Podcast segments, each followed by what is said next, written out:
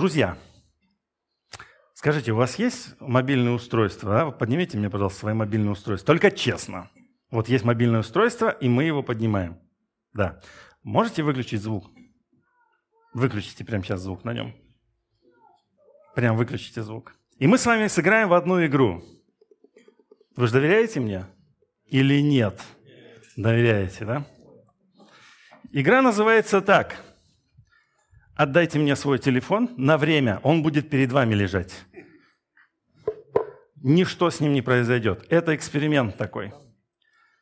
Это такой эксперимент. Аккуратненько кладем, чтобы не разбить чего-то чужое. А у него еще один телефон есть. Хороший момент. Кладите сюда два телефона своих. Аккуратненько, аккуратненько кладите. Аккуратненько. Потом я вам объясню, зачем я это делаю. Я надеюсь, вы поймете. Никто не обидится. Телефоны не пропадут.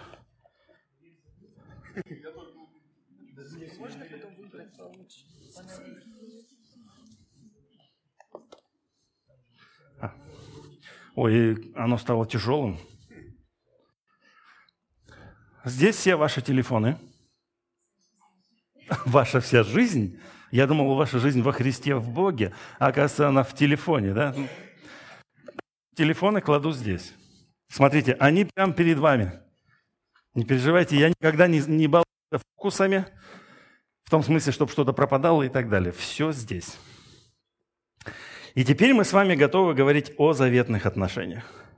Продолжать наш разговор. И я говорил о жизни по духу как первый элемент заветных отношений с Богом. Хочу вам заявить, чтобы жить заветными отношениями, необходимо убивать. Хотел бы пошутить, что начнем убивать с ваших телефонов, но не переживайте, я дал слово, с ними ничего не будет. Чтобы жить заветными отношениями, о которых мы с вами говорим, необходимо убивать. Помните эту иллюстрацию, да? С нашей предыдущей, одной из предыдущих проповедей. На самом деле это образец наш с вами, образец христиан, которые должны облечься во всеоружие Божие вот по такому принципу. Расскажу вам историю. Год назад, когда мы приехали к моей маме, мы... отправились на могилу своего отца. Так все делают, да, то есть приезжают, естественно. Что там нужно сделать на могиле? Если вы не позаботились о чистоте, то обычно приходится вырывать траву и так далее. Так получилось, что на могильке нашего отца, но там не могилка, там целое имение. Я когда я выкупил сразу вообще для всех поколений эту землю. Вот. Но и вот на всей этой большой земле растет трава вот такая. В мае приехал мой брат, вырвал все, почистил. Было чистенько, красиво. Он, он говорит, как же было тяжело все это вычистить. Он вычистил. Через месяц или полтора приезжаю я с дочерьми, с двумя на место, и мы вырываем, видим вот такой длины сорняк. Для меня на тот момент это было... ну, ожидаемо и понятно, а сейчас я говорю об этом для того, чтобы проиллюстрировать, что такое сорняк в нашей жизни. Он всегда был и есть, и сорняк – это хорошая иллюстрация нашего бытия. В нашей жизни растет сорняк, если мы его не убиваем. И предлагаю нам читать из послания к Колоссянам апостола Павла. «Итак, умертвите земные члены ваши, блуд, нечистоту, страсть, злую похоть и любостяжание, которое есть идолослужение, за которое гнев Божий грядет на сынов противления». Вот почему я смело заявляю, чтобы жить в заветных отношениях, придется убивать. А убивать придется зем... земные части наши. То, что принадлежит земле. И я для иллюстрации того, знаете, здесь идет обычное перечисление того, что мы должны с вами убивать. Но я проиллюстрирую немножечко, приводя другие отрывки из Писания, которые помогут понять, может быть, чуть-чуть с другой стороны. Тот же апостол Павел пишет в послании к Коринфянам, он говорит, «Бегайте блуда». Всякий грех, который делает человек, ну, предположим, он ворует или сказал неправду, все это делает он вне тела. А блудник грешит против собственного тела. И более того, он грешит не против собственного даже тела, он грешит против тела Христова, потому что он же часть этого тела. И что мы должны прежде всего убить? Это блуд. И мысли, и действия. Нечистота. Знаете, оно как бы нечистота, непонятное, может быть, слово, но в контексте того же послания, которое Павел пишет в Рим, мы понимаем, что это такое. Но как они, люди, все мы, познав Бога, не прославили Его как Бога и не возблагодарили, но осуетились в умствованиях своих, и омрачились, и омрачилось несмысленное их сердце, то и предал их Бог в похотях сердец их к нечистоте, так что они осквернили сами свои тела. В контексте этого нам становится понятно, что такое нечистота и что нам нужно делать. Нам нужно ее убивать вообще-то, уничтожать. Следующее, он говорит, страсть. Тоже послание к Римлянам помогает нам иллюстрировать. «Потому предал их Бог постыдным страстям». А вообще-то в оригинале просто идет такое слово, которое можно перевести как «похоть» и «страсть». И в целом в контексте мы понимаем, о чем идет речь. Что нужно убить? Постыдные страсти. И тут иллюстрация там про мужчин и про женщин. То, что противоестественно. То есть Бог предал их. То есть они двинулись в этом направлении, не прославив Его. И Бог их предал постыдным страстям. Что мы еще должны убить? У нас переведено как «злая похоть», «убивать злую похоть». А вы знаете, на самом деле там «плохое желание». И я просто привожу в пример данный отрывок, когда апостол Павел пишет «влечет меня и то, и другое, имею желание разрешиться», то есть умереть и уйти ко Христу, потому что это несравненно лучше. «И также хочу оставаться с вами, потому что еще э, я вам нужен». И вот это желание страсти, когда ты просто хочешь, вот сильно хочешь. Ведь, ведь наверняка вы чего-то сильно хотите. Есть в вашей жизни что-то, чего вы сильно хотите. Но только мы должны убивать злое «сильно хотите». Злое сильно хотите. Следующее наше – любостяжание. Это Иисус говорит слушай, слушающим Его. «При этом сказал им, смотрите, берегитесь любостяжания, ибо жизнь человека не зависит от изобилия его имения». Вообще любостяжание – это жадность.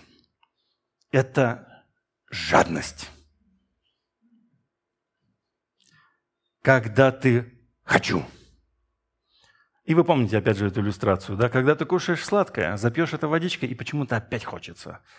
А я знаю людей, есть среди этих э, людей мои друзья, которые не могут остановиться. Они сладкое жрут.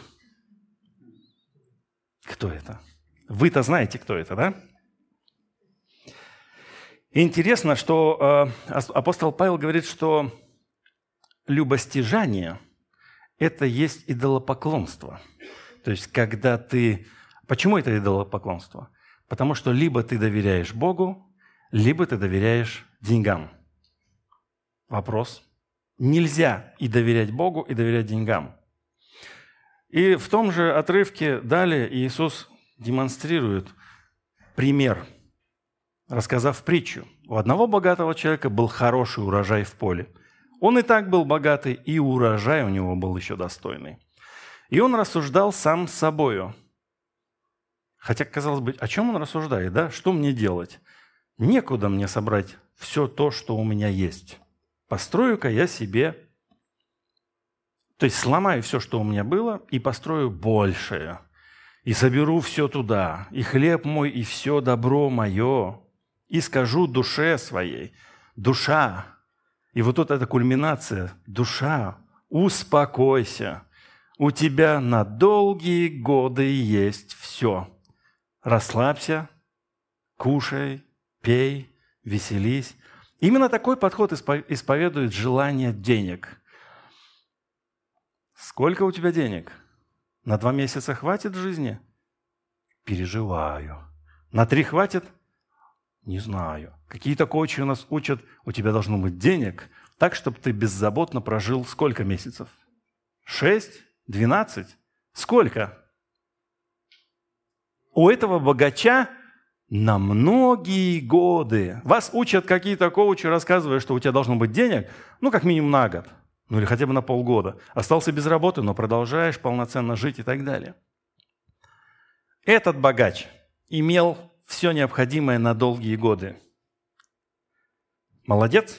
Ведь по нашему, ну, по, по обычному представлению все правильно, все верно. Это хорошо. Но что-то он сделал не так.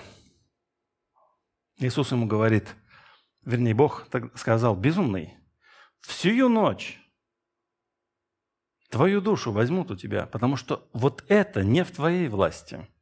И мы знаем, что жизни можно лишиться в любую секунду. Недавно мне рассказывали, как у наших верующих, друзей, присутствующих здесь, произошел инцидент на речке, да, и какой-то безумный человек на машине промчался по дороге с большой скоростью и мог бы снести детей, которые обычно гуляют по дороге. Но Бог сохранил их. Однажды подъезжаю к дому, и человек, ремонтируя, э, меняя стекла, сам, не знаю, как он, не, не продумал, и выпадает у него полностью окно и стекла вот на, на нашу арку, вы знаете, где мы живем, и прям вот туда вниз. А у меня в мыслях, а мы же отправляем туда детей сходить в магазин, и они проходят вот здесь прям, и тут падает это огромное количество стекла. И ты понимаешь в этот момент, что, ну и что ты, владеешь своей жизнью? Нет. Вот и Бог говорит этому человеку, он говорит, посмотри, я у тебя сегодня жизнь заберу. Кому достанется все то, что ты заготовил?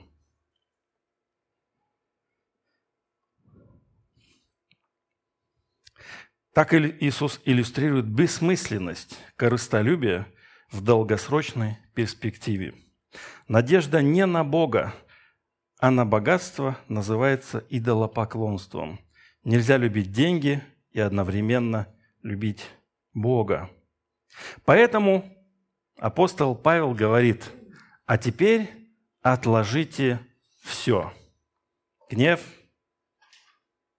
ярость, злобу, злоречие, сквернословие уст ваших.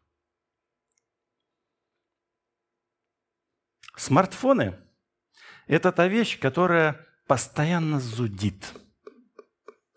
Какие-то сообщения постоянно сыпятся, какое-то постоянное искушение посмотреть, кто что опубликовал, кто что прислал и так далее, и так далее. Смартфоны не дают нам покоя. Поэтому я попросил вас их отложить, и вам сейчас спокойно. А может быть и нет. Это такое переходное состояние, когда ты откладываешь что-то, к чему ты привык, а потом обретаешь покой, потому что а уже как-то нормально все, ничего страшного. И Павел говорит, а теперь отложите все. Вот точно так же. Уберите от себя подальше так, чтобы вы не могли дотянуться. Конечно, вы свободны, вы можете подойти в любой момент и взять свой смартфон. Равно как и можете взять и подойти обратно и вернуть из себе гнев, ярость, злобу, злоречие и так далее. Это иллюстрация того, что нам нужно сделать. Убивая, у нас есть некая модель, как мы должны поступать. Мы должны, во-первых, отложить. Отложить. Далее, Павел говорит, что мы должны, вернее, не должны говорить ложь друг другу, совлекшись ветхого человека с делами его и облегшись в нового, который обновляется в познании по образу создавшего его. К сожалению, обман – это часть нашей природы. Так?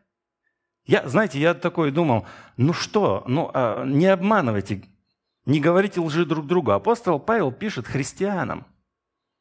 Так подождите, мы же с вами и так не обманываем, да? Или обманываем? А? Да? Нет? обманываем. Среди нас, среди нашей церкви, есть человек, которому пришли деньги, помощь от государства, о которых, помните, мы все время говорим, там, деньги, деньги. И человек решил обмануть своего супруга, сказав как-то, или не сказав, я уж деталей не знаю, но всю неделю этому человеку было плохо. Он переживал и исповедуется сейчас через меня. Это не я, но человек исповедуется, говорит, простите, кто знает об этом, потому что была ложь и было обличение. А я привожу это в пример для нас, для того, чтобы человек освободился, раз, и он освободился, он стал сейчас свободным. И, во-вторых, как иллюстрацию того, да мы врем, мы врем, мы врем мужьям, женам. Поэтому апостол Павел говорит, не говорите лжи друг другу, не говорите лжи друг другу и не соблазняйте друг друга. Как у тебя дела? Хорошо. Ты, ты врешь. У тебя нехорошо дела. Ты просто врешь сейчас мне. На самом деле ты переживаешь сильно, но ты не хочешь. Ты в свою коробочку забился и сидишь в этой коробочке. Павел говорит конкретные указания. И как это сделать? Когда ты переоденешься, тогда у тебя все получится. Новый человек постоянно обновляется в познании, в образ Бога. Древние называли этот процесс обоживанием. Звучит как-то не очень, да? Как-то обоживание. Непонятно. Обоживание – это когда ты превращаешься в образ Божий. Это когда ты когда смотришь в зеркало и, и повторяешь эти черты в своей жизни. Так происходит у нас с, с детьми. Или с теми, с кем мы проводим много времени. Вы обращали внимание на то, что ваши дети очень сильно похожи на вас? И они показывают вам то, что, может быть, даже вы в себе ненавидите. Или в своем супруге, или в супруге. Ненавидите какую-то черту, и ты обнаружишь ее в своей жене. Почему? Потому что она или он смотрели на тебя как на образ, воспринимали в себя. У моей жены есть отчим, он еще живой. И вот он не является тем образцом хорошим отца. Он и пил, и дебоширил, и у него воспитывался сын. И этот сын, когда я помню, ему было лет пятнадцать, кажется, он приехал к нам в гости с лютой ненавистью, потому что ну, это не его отец, это его отчим. И он говорил, что я не хочу, я его ненавижу и никогда не повторю его ошибок, ну и всех его действий. Не прошло и десяти лет, как мы увидели, как он один к одному повторяет модель этого отчима, которого он ненавидит. Он просто смотрел на него и превращался в него. Поэтому, когда ты смотришь на Бога, то ты начинаешь превращаться и, и, и обретать черты вот эти. Если ты смотришь на что-то злое, то ты начинаешь приобретать черты злого. Поэтому и говорится, что убери от себя все непотребное, убери от глаз своих все непотребное. Не сиди в собрании развратителей, потому что ты превратишься, превратишься в них же. Вот по этой причине очень важно обновляться в познании именно по образу создавшего его. И если заглянуть в наше прошлое, то апостол Павел так говорит, в которых и вы некогда жили, обращались, когда жили между ними. Вопрос, в которых к чему относится? К сынам противления? Вот смотрите, здесь у нас есть.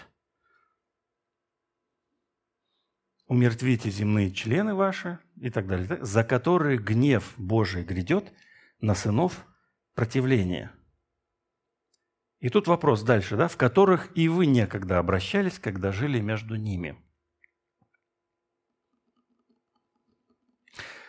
В синодальном переводе сынов противления, гнев Божий на сынов противления – есть. Но в древних манускриптах вот этого сынов противления нет. Поэтому новые переводы подают немножко иначе информацию, говоря о том, что просто приходит гнев Божий. И вы знаете, дабы вот не разрушилась ваша вера и так далее, то есть Бог передал откровение через людей. И люди кропотливо переписывали. То есть когда-то апостол Павел написал послание, апостол Павел написал послание в, в, в Колоссы, да?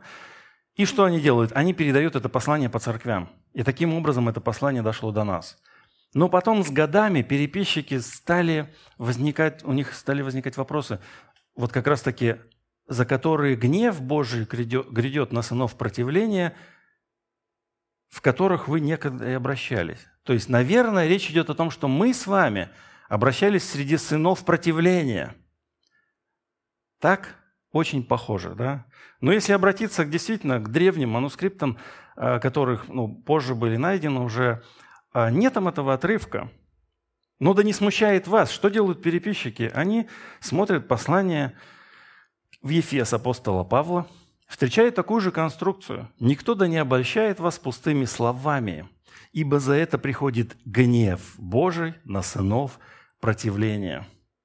Поэтому они берут просто... и копируют уже этот отрывок. «Эпетус хиос тес апейтеес». То есть как раз-таки именно сыны противления тес апейтеес, они хиос, добавляется. Видите, ну вы даже если не знаете этого, вы можете просто смотреть и видеть, что все одинаково, да? Переписчики, поэтому не серчайте на них. Это нормально. То есть ничего плохого они не сделали, они в духе апостола Павла добавляют просто. Но мы тогда раз знаем с вами, что когда апостол Павел писал, что за это грядет орге Бога, к чему же тогда относятся, в которых вы некогда жили, м? Если не к сынам противления? Очевидно, что речь идет к тем земным частям, о которых идет речь, которые нужно умертвить.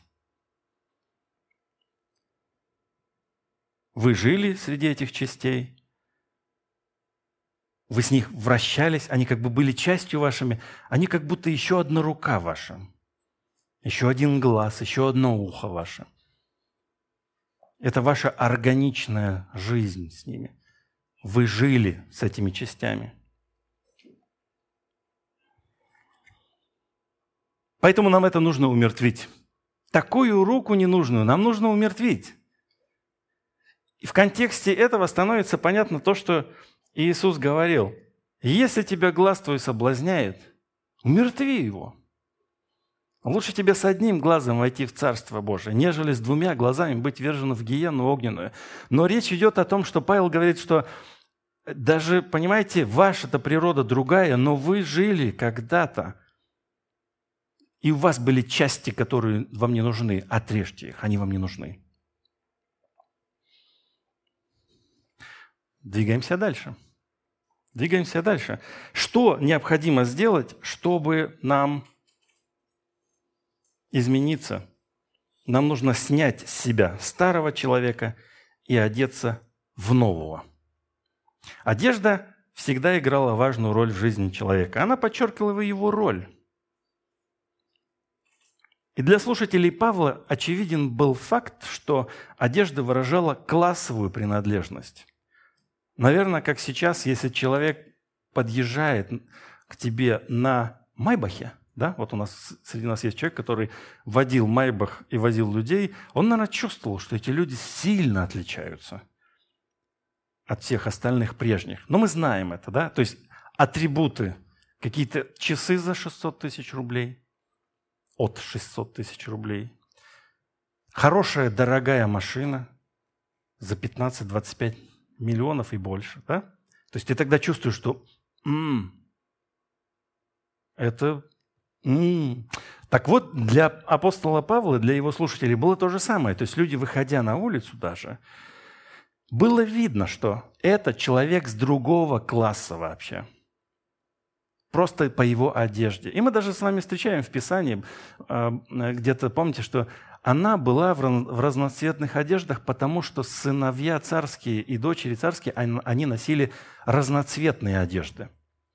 И тем самым они сильно отличались от всех остальных. Все остальные были в обычной одежде, а сыновья царские были в разноцветной одежде.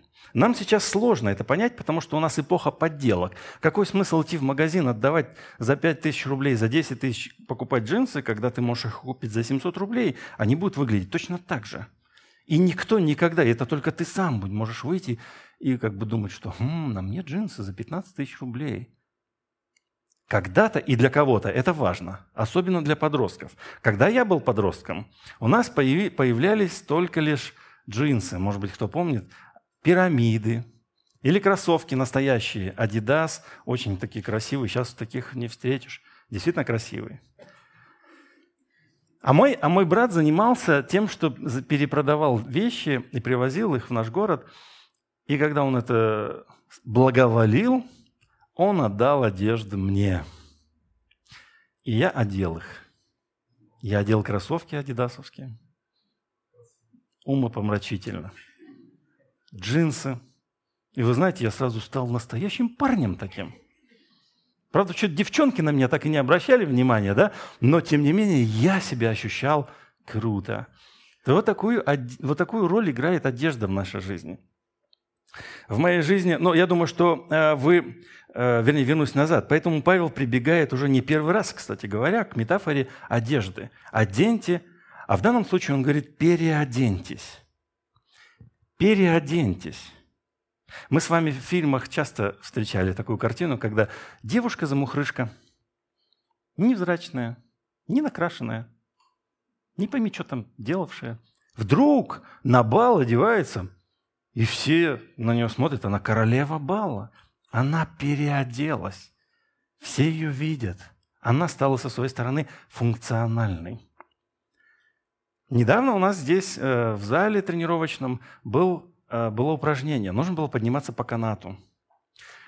И один пожилой человек, наш епископ, который здесь периодически бывает, да, Он, одев... он в какой обуви пришел? В обычной обуви. Ну, как бы она не очень спортивная, не подготовленная. И он стирает себе ноги уже не первый раз, и тут он отказывается. Говорит, я не буду это делать. Я говорю, ты понимаешь, в чем причина? Ты не функционален просто по той причине, что у тебя обувь неподходящая. Твоя обувь скользит, и ты таким образом натираешь об канат свою ногу постоянно. Ты цепляешься, скользишь, натираешь, натираешь, натираешь. Канат здесь ни при чем. Ты не одет корректно и правильно под свою роль, где ты тренируешься. Он отказывается. Но я вам скажу, у меня даже есть видео, где этот сильный волевой человек с разодранной уже ногой обматывает эту ногу, не помню, какой-то своей одеждой, и продолжает выполнять комплекс. Это в предыдущий раз. Но, видимо, нога у него сильно болит, что в следующий раз он говорит, я не буду. Я говорю, тебе нужна обувь хорошая. У меня нет обуви. Я говорю, мы тебе сейчас подберем чего-нибудь. Выношу ему э, ребятовскую там, э, какую-то обувь, она ему большая. И я до этого тоже думал, вынести ли ему обувь дочери своей любимой. Тренировочные классные кроссовки Рибок, которые я ей подарил от сердца прям. Я думаю, ладно, пока докажу старику, что одежда влияет сильно и обувь влияет. Выношу. Она ему подходит, чуть-чуть там больше она ему. Странно, да? То есть, как моя дочь. Это... Ну да ладно. И вы знаете, и он поднимается по канату уже нормально. Ну, чуть-чуть где-то там страдает, но в целом нормально. Вот вам пример правильной одежды. Когда ты экипирован правильно, то ты все делаешь. А я вам еще приведу пример, смешной пример. Когда приходят люди в зал, а у них одежда не тянется. Они берут штангу на спину, садятся. Что происходит? По шву пум, сзади. И пошел. Потому что одежда была неподходящая. И в своей жизни я тоже почувствовал однажды переживание, которое отразило мою роль очень сильно. Но я, я не был, замуж не выходил, то есть я не девчонка, и не надевал на себя вот это белое платье и так далее, да, то есть это мне неведомо. Думаю, что у женщин, скорее всего, это ну, происходит, наверное, да? Поделитесь потом. А я пришел в армию. Я не хотел в армию, и тут я как раз-таки свои кроссовки Adidas, пирамиды, джинсы, все снял. И на меня напялили очень теплую афганку, которая не дышит, а лето, жара, и кирзачи, которые, ну, вы знаете, что кирзачи, которые даже не гнутся. И в этот момент я себя почувствовал вот другим человеком. Как, знаете, как будто бы я лишился свободы, как будто я лишился личности. Так повлияла на меня вот эта одежда преобразования. И вот апостол Павел говорит, что нужно снять с себя то, к чему мы привыкли, ту прежнюю свою одежду, и надеть новую. И еще один важный момент, что, что по образу создавшего его, где нет ни Елина, ни Иудея, ни обрезания, ни необрезания, варвара, скифа и так, нету больше никаких классовых различий. То есть нету богатых, нет бедных, нет черных, нет белых, нет избранных там евреев или обычных язычников. Больше этого нет.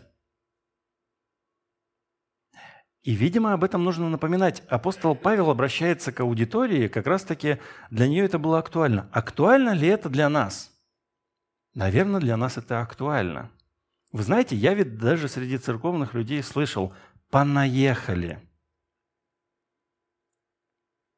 А что это значит? «Понаехали». Это значит, что я здесь либо родился, либо я здесь живу уже двадцать-двадцать пять лет, а все остальные понаехали. Поэтому нету тех, кто понаехал, и нет тех, кто из Азии, нет тех, кто еще откуда-то. Это новый образ мышления, переодеться надо. Вот в новом образе этого нет. И апостол Павел говорит: «Оденьтесь, как избранные Божии, святые и возлюбленные, в милосердие». Применяем к себе то, что нам нужно надеть на себя. Милосердие – благость. Смиренномудрие, кротость. У кого чего не хватает, хватайте. Вещи раздаются бесплатно, надевайте. Долготерпение. И образ действия, снисходя друг к другу и прощая взаимно. Я надеюсь, что муж той сестры простил ее. Я надеюсь, что вы тоже простили ее. Я надеюсь, что и вы простили кого-то, кто рядом с вами. Игоря, к примеру. Ты ж простила его. Да? Почувствуй себя прощенным. Ты что, ты сидишь грустно-то? Понимаешь, в чем суть? Ты виноват всегда. Потому что ты мужчина. Поэтому обращаюсь к женщинам. Прощайте своих мужей, как и Христос простил вас, так и вы прощаете. Хорошо? Договорились? Прощайте мужей. Хоть они и виноваты перед вами постоянно. Даже если не виноваты, то виноваты.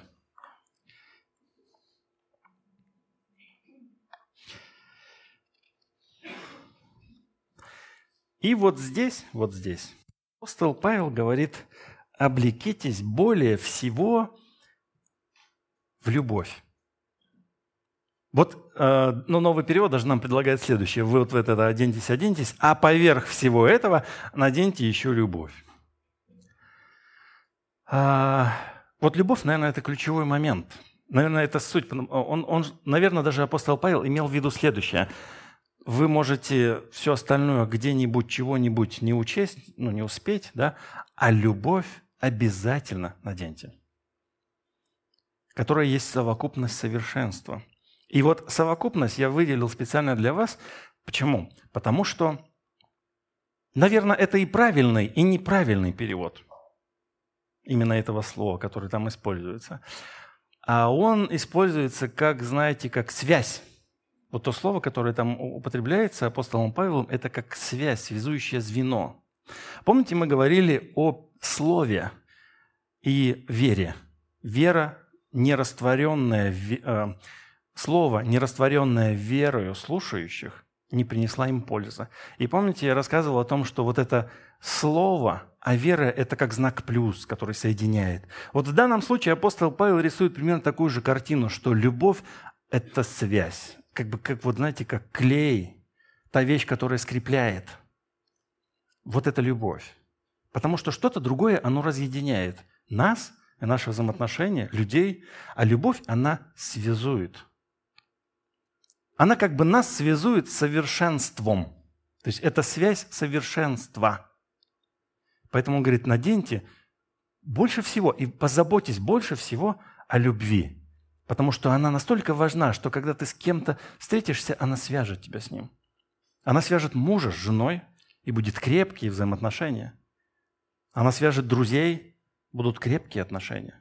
Она свяжет церковь, это будут крепкие заветные отношения в любви. Ну и в конце концов апостол Павел говорит, «Да владычествует в сердцах ваших мир Божий, к которому вы призваны в одном теле, и будьте дружелюбны». Здесь очень точный перевод «владычествует». Знаете, там используется слово, которое можно перевести как «судит», как, адвок... как «судья» или «правит». А слово «владычествует» – это когда, вот, знаешь, как вот владычиц... владычица морская. У каждого в доме есть владычица морская. Нет, просто владычица. Да, мужья? Есть владычица, которая тебе сказала вернуться в девятнадцать ноль ноль. И ты вернулся в девятнадцать ноль ноль. А если не вернулся, то держись. Вот такая владычица. Так вот, апостол Павел говорит, пусть владычествует в вашей жизни мир Божий. Помните, когда ученики Иисуса были в, рас... в растерянности, его Иисуса казнили, а потом начали приходить люди, которые говорят, а Иисус, мы его видели, и они не поймут, что было на самом деле, но они боятся. Помните, они закрывались в своих домах из-за страха к иудеям, в отношении иудеев, да? Потому что их могли тоже схватить, казнить и так далее. И тут является посреди них, помните, Иисус и говорит, мир вам. Они были лишены сердцевины. То есть то, за кем они пошли, на кого понадеялись, его как бы вырвали, убрали. И тут он обратно становится на место посреди них и говорит, мир вам. Все, страх уходит. Все переживания уходят. Мир Христа – это когда среди бурь, сомнений, переживаний ты успокаиваешься от слов Христа, а Он тебе говорит, мир тебе, я с тобой. Что бы с тобой ни происходило, я с тобой. И вот к этому мы и призваны в одном теле со Христом. И мы призваны делиться этим миром. Знаете, когда у тебя мир появился в сердце, когда тебя простили, и когда ты стал частью тела Христова, в этот момент самое первое желание, которое мы утрачиваем со время, со временем, это вот этот мир поделиться со своим ближним.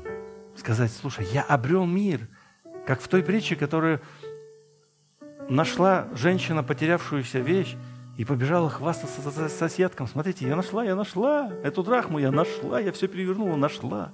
Я все потратила, я нашла. Вот здесь у нас примерно такая же картина.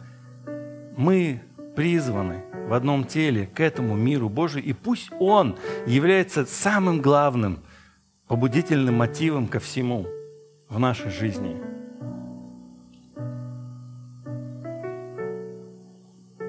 Делиться миром – это часть заветных отношений. Это когда ты живешь жизнью общины и передаешь мир Божий от своего сердца к другому сердцу. И об этом мы будем с вами говорить в следующее воскресенье. А сейчас я предлагаю молиться. Надеюсь, что вы запомнили несколько простых вещей. Любовь, переодеться, новый образ, новый человек. Отец Небесный, спасибо Тебе за Слово Твое, которое является и ободрением для нас, и Словом, которое исправляет нас, Господи. Когда мы читаем Его, мы видим, что мы несовершенны, но у нас есть шанс и возможность преображаться в Твой образ. Когда мы смотрим на Тебя, когда мы читаем Твое Слово, помоги нам, Господь, оставить ветхую одежду свою, уничтожить те части, которые мешают нам, которые тянут нас от Тебя, Господи. Помоги нам быть чистыми перед лицом Твоим и жить угодной Тебе жизнью. И да владычествует мир Твой в нас. Аминь.